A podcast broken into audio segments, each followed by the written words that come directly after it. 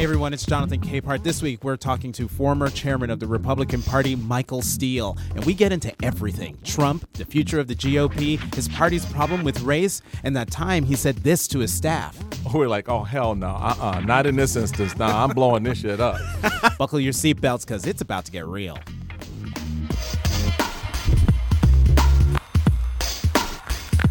Welcome to the very first episode of Cape Up. I'm Jonathan Capehart of the Washington Post, and we begin with Michael Steele, former Lieutenant Governor of Maryland and former chairman of the Republican National Committee. Yo, Thanks for coming in. It's good to be here. Are you sure? Yeah, I am. I got to ask you, Sure. as a national brand with an eye towards the long term, has the Republican Party made a mistake by nominating Donald Trump? No, I don't think so. And and I don't think so? No, no, I don't think so because this is all part of the plan. This is all part of the process. It has to happen.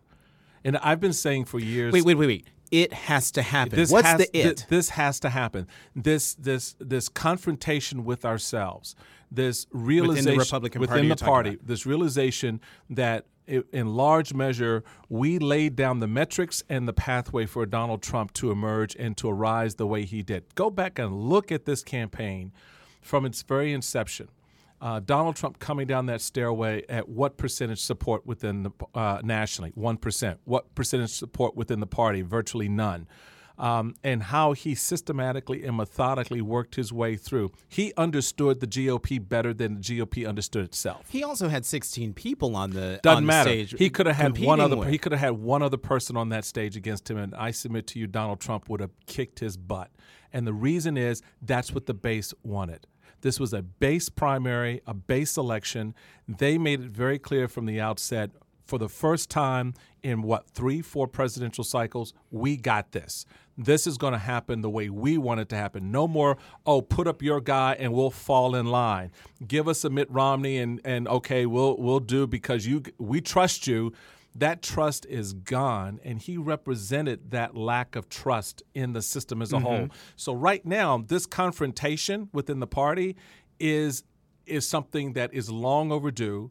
Um, and I, th- I think it's going to work its way through whatever system it will work its way through, um, and we'll see what comes out on the other end. Well, what everyone's saying is going to come out on the other end is a Donald Trump getting blown out I by getting blown out by Hillary Clinton, and you know, I'll take own, I'll take that bet.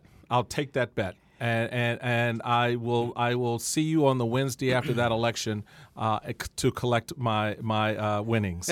Uh, simply Wait, so you think he's going to win? I think Donald Trump. I've said it before, and I will say it again. I had it again affirmed um, yesterday evening by some pretty smart people that um, uh, you know I watch and listen. This listen to this is a 50-50 race until it isn't. And the only way it, it will change is when the voters decide, okay, we're now ready to make a decision. so. Uh, all of this that I'm you're just all of this that you're saying, Nobody likes to hear the truth. What it requires for for what you're saying to be true, it requires two things to happen. Okay. African American voters to stay home and Latino voters to not even show up. Way up. too much emphasis on black and Hispanic Voters. Why not? Way That- too much emphasis. Well, well, wait a minute. The, the the the white electorate, the share of the electorate that are white voters is shrinking. Okay, but And- Jonathan, okay, Jonathan, I'll give you that. Then tell me how Donald Trump is kicking her behind in key states right now. well, we're not talking. We're talking. no, no, no, no, don't, don't, no, no. Answer the question about right now. Don't talk about what we're talking about. Well, No, maybe- well, right may- now, well- what what is that saying? See, you, a lot of folks make the presumption that black, brown, yellow, green, orange, purple people are going to just run away from Donald Trump. And I will submit to you that maybe a large percentage of them will. But I've been in a barbershop recently mm-hmm. in which that conversation, if you recorded that conversation, you'd be sweating bullets right now. Because there are a whole lot of folks out there who have a very decidedly different view of Donald Trump But in that way, what but- you write about and Well, talk I want about you to get what do. I want you to get specifics. All and right. those folks you're talking about are black folks. Yes. In the barbershop. Yes. And so are they? They vote. Oh, well, I know they vote. They're hewing to Donald Trump's economic message, very much saying, yeah, "I'm going to bring there's jobs." a connection. They, they believe They him. believe they believe that because uh, because we acknowledge the, the tension that exists in the black community with Hispanics over jobs. We know that. We acknowledge the, the tension that exists in our community over a host of social and economic ills that we face, law and order issues, etc. And in a, in, in, a, in a sense, a lot of these voters look, and again, I'm not saying that if you, if you line up 10 black folks, eight of them are saying, I'm with Donald Trump. I'm saying that number maybe three. Mm-hmm. I'm saying that number may be four on a so, good day. So the, the the racism, the xenophobia, the misogyny, the the everything That's else that comes that comes with That's Donald what you Trump, call it. They that, don't see it a, that way. They just don't see black it that way. The they, black voter, black folks in your barbershop don't see it they, that way. They they acknowledge some of that for what it may be, but it doesn't it doesn't resonate. It's not dispositive as a negative. In other words. Hmm. Yeah, so what? How many white folks do we know have said stupid stuff about about black people, and yet we vote for them every year? Well, all right. Dag, when you put it like that, I have no comeback. Okay. I, I mean, I remember. Er, I mean, I can check off a whole list just from Joe Biden alone.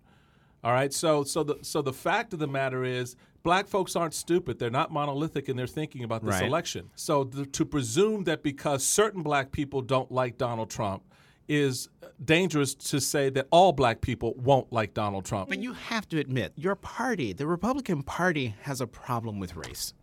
It just does. It, it, doesn't have a pro- it has a problem with how to address race. It doesn't have a problem with race per se. It's not like it's not like oh we hate black people. That's that's just not the case. I mean, you're going to find elements in both parties where that may be true. I'm not trying to I'm not trying to say that oh my party is so clean and yours is so bad or your party is so good and mine is so bad. What I'm trying to say is can we at least be honest enough to acknowledge that that that element exists on both sides. Well, sure. But having said that, in terms of my party, which I'll speak to specifically, having run it and know firsthand, yeah, there's racism. I absolutely, I encountered it as chairman. The underside of that issue is how uncomfortable still, largely because folks don't know what to do, how to speak, what to say about Black America today.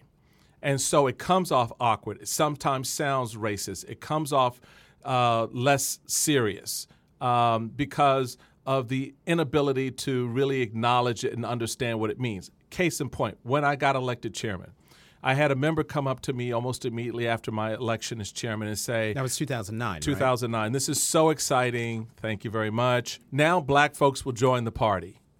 And my response was, Really? You think I'm a Pied Piper just because you elected a black man chairman? Black folks gonna wake up tomorrow morning and go, "Oh my God, they elected a black man. Let's join the GOP." That that that sort of thin understanding of what it takes to actually engage the black vote has been probably the Achilles heel of the modern day Republican Party. What was that thing you just said? That thin layer that of thin, understanding. That, that, that thin understanding. Thin understanding. Yeah. So of what it takes to engage the black vote when the black vote hears, quote, Black Lives Matter is inherently racist. I know. I know. Is Black Lives Matter inherently racist? no, racist? it is not. It is not. Can we just set the record straight? And people need to understand that Black Lives Matter is not about no lives mattering other than black folks. It's not about my, our lives matter more than your lives. It's about, please, God, for the first time in recent history, could you acknowledge that there's some crap going on in our community that needs to be dealt with? We are tired, we're frustrated, we're, we're concerned.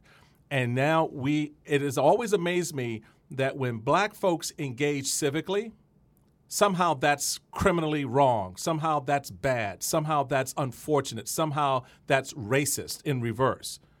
And yet, when white kids go out and they engage civically, that's oh, isn't that, that's great. They're they're doing their civic duty. They're engaging on an issue. Well, what's the difference? Mm-hmm. Whether they're going to protest the environment in in you know with twenty something white you know white kids, or they want to talk about the facts that young black men are being shot on a daily basis in the streets in their community for black for for black community activists. What's the difference?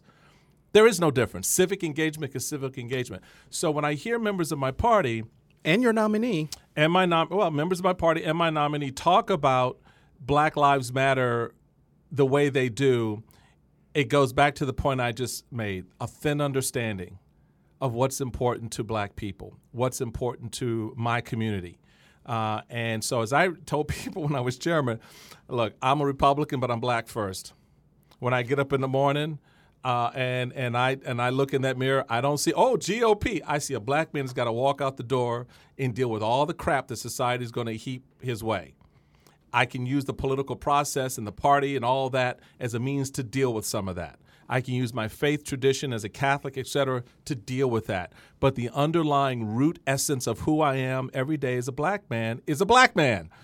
So that that reality doesn't change. And so guys like me inside the party, our struggle is to educate and inform and hopefully enlighten people to what that means. J.C. Watts and I have this conversation all the time to the former point, congressman former from congressman Oklahoma, right? From Oklahoma, uh, about how how tone deaf and and tenured the party can be when it comes to these things because they have the, in their head a visual of how this plays out without the reality of what really is playing out. And that's when you come to something like Black Lives Matter. Uh, you have these statements about it being inherently racist. It is not inherently racist to say that right now in my community, our lives matter. Would you please just acknowledge that? So you speak about all of this with such patience um, that it makes me wonder: Do you have the patience for all of this, for all of the nonsense and crap you you have to put up with now, and you had to put up with? Is it because you once studied for the priesthood? Yeah, basically. Is that I, it? it? And you left the solitude and solace of, a, of, a monastery, of a monastery to get into this mosh pit. Yeah, call me crazy. Yeah. Why? Because I think this is where God wanted me to be. I, I believe I believe that that first part of my life where I experienced that sort of desert experience um, of of discovery, discernment, was important to do what I do now. I used to tell my staff at the RNC who would really tick me off because they just didn't get it some days. There's and a lot I, they didn't get. And I would sit there and I go, after I remember one meeting where I just went off. I just everybody was called something except a child of God, and at the end of it, I looked at everybody in the room and I said, "And you're the luckiest SOBs on the planet." And every quizzical look, I said, "Because if I hadn't spent three years in a monastery, this conversation would have gone much worse." so, were people sitting agape? Yeah, they were. gasp, gasping. You know, and, and and this was the interesting lesson from that. And it just it goes back to a point you were making earlier about the party and how they perceive black people and everything. The whole afterward, I had someone come up to me talking about, well, you know, you, you, you know, Chairman, you have to be careful about not, you know, coming off as the angry black man. And the only thing I could say was, get the. and it just it just grates on me. It, mm-hmm. it just grates on me. But I, I, I do I, I have had enough Job experiences in my life. You know, uh, the story of Job mm-hmm. from the Bible mm-hmm. um, that uh, patience comes. Um, it is it is a grace that God gives us, and we either accept it and roll with it, or we're like, oh hell no, uh uh-uh, uh not in this instance. No, nah, I'm blowing this shit up. Um, or or like I said, you accept it, and I I tend to accept it. The other part of it for me, Jonathan, I get the question a lot why are you still a Republican? Come on over. You're really a Democrat. And I tell people two things. One, the party has gone so far uh, away from what it used to be, its core, I think, one of its core values about people and society and community, that when I talk, people think I'm I sound like a Democrat. I'm like, no, this is how conservatives used to sound. This is how Republicans used to talk about jobs and the economy mm-hmm. and, and infrastructure development uh, since we had a finger in creating a lot of those things. The second thing is instead of walking away, I mean, which I could, I could just walk away, get yeah. up, take my toys, and go I someplace was going to ask, why are you still a member of the Republican and Party? I could, you know, do that, shake my, you know, the dust fro- of the party from my feet, and go outside and yell and scream at it, call it racist, do all these things. It's not going to have any effect. Or I could really just continue to piss people off and stay inside and stay involved and push from inside. You never considered leaving. Oh, I ain't saying I never considered leaving. oh no, no. There were there there was one point with, as chairman. I called my uh, communications director and chief of staff in the office to say, call a press conference. I said, I'm, I'm, a, I'm stepping down from this and I'm going to blow this shit up on my way out the door. What, what, what, what was the triggering moment? Oh, what wasn't the triggering moment? You know what I was under when I was chairman. I mean, everything I did was criticized. Mm-hmm. Um, and after a while, you just kind of go, uh, you know, they're not ready. They're not ready for what I'm saying. They're not ready for what I'm trying to do. They're not ready for the idea that um, you can be a conservative and be normal and be, you know, someone that people don't want to vilify or hate or look at it racist or look at it in an ugly way. Ugly way. Um, and I just had enough of it. But you know, I, I, sort of I went to that space. I remembered my my training. Uh, I remember my calling, and I went, okay. I think we'll just we'll wait till tomorrow and go from there. One of the most fascinating things. We do television together all the time. Ah, uh, we do. I love it. So, but th- this thing I'm going to talk about was something that didn't involve me. I was watching at home. Mm-hmm. On Morning Joe, uh, Mika and Joe had Jordan Roth mm-hmm. on to come on and talk about Broadway. He's from the the big Broadway sure. Roth Roth family, and and Jordan is he's openly gay, married. Mm-hmm. Um, he and his husband have a have a child, uh, and he is Broadway. Sure. He is flamboyant and exuberant right. and enthusiastic. And I'm watching at home, and I'm sitting there and wondering. How is this going to work with Michael Steele on the panel?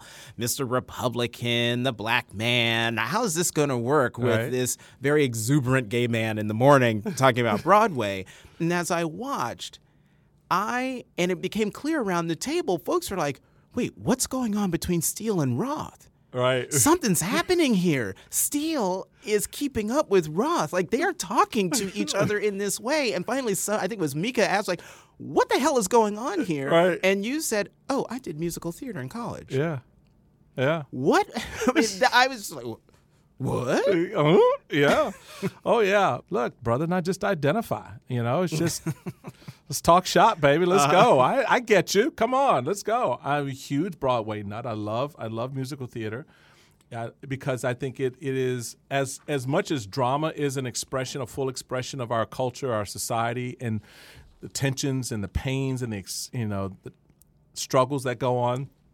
Musical theater is that other side, mm-hmm. that side that goes, you know, come on, get happy, you know, you know, dance all your cares away, you know, that kind of feel that, yeah, shit sucks, but guess what? We're to sing our way out of this problem. We're to dance our way to a new solution. And I think that sense of optimism is something I've always identified with musical theater, and I just love it. You know, um, I never, you know, never forget uh, the shows I, I go. Uh, have you seen you know, Hamilton? I have not. Can't get yeah. tickets. So if anybody out there knows a brother who knows a brother who can help a brother, call. it's actually not surprising that you're in politics given your your trajectory. Yeah. Musical theater, politics is all theater. It is. The priesthood, politics is also all about patience. Well, it's about patience, but it's also, I mean, you can't learn politics anywhere better than the Catholic Church. We've had 2,000 years of history of that. So it's, yeah, I, I learned from the best. Michael Steele, former chairman of the Republican National Committee. Thank you very much oh, man, it's here. a blast. I look forward to coming back. Yes, a- absolutely. Capehart and Steele or Steele and Capehart. haven't even covered. I know, I know. You can see all these papers here. You can listen to Michael on SiriusXM POTUS, channel 124. The name of the show is Steele and Ungar, And you can follow him on Twitter at Michael Steele. That's Steele with an E at the end. S T E E L E. That's right, baby. I'm your host, Jonathan Capehart. You can follow me on Twitter at CapehartJ. Thanks for listening.